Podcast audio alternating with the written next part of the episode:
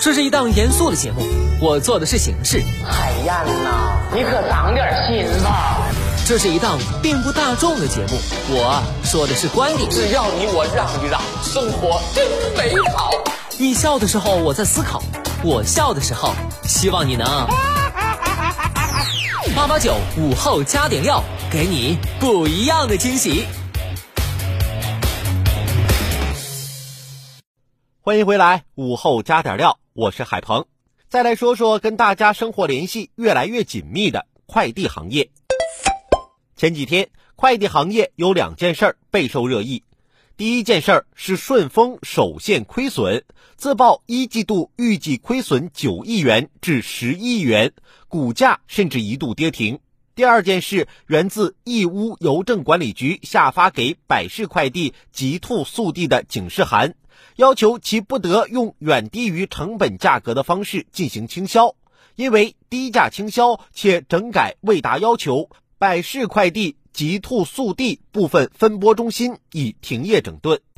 不少网友将这两件事联系起来，认为极兔等快递企业低价倾销行为伤了顺丰，导致顺丰亏损。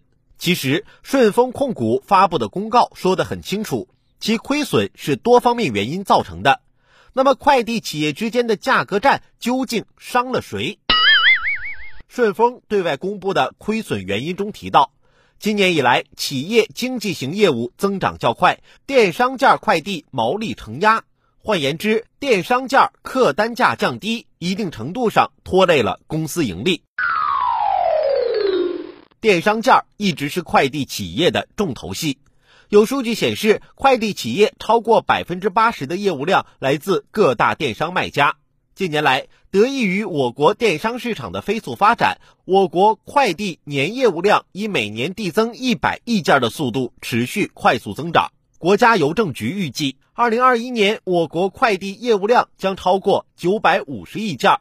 如何抢争市场份额，分得更多羹？降低客单价成为了部分企业发展新客户、稳定老客户的重要手段。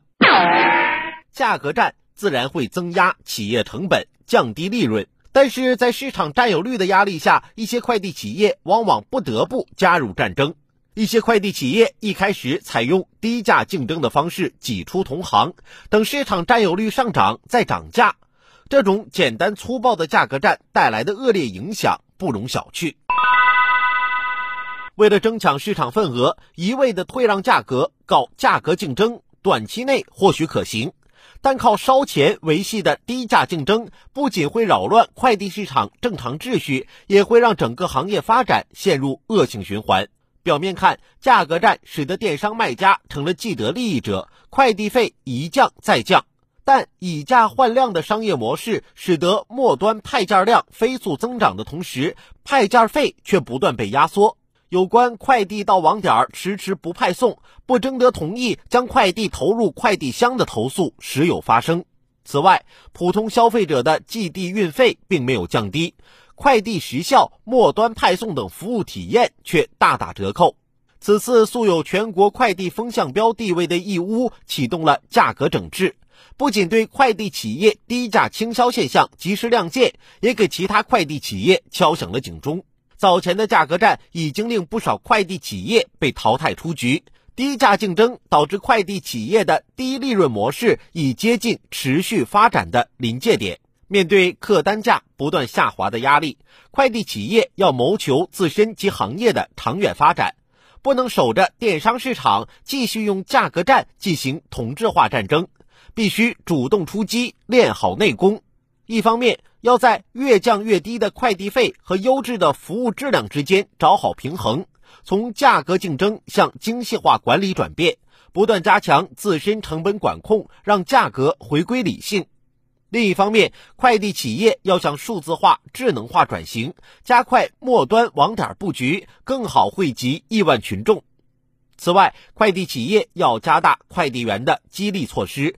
对快递企业来说，更多的五星快递员意味着更多消费者的认可，会给企业带来更多的订单。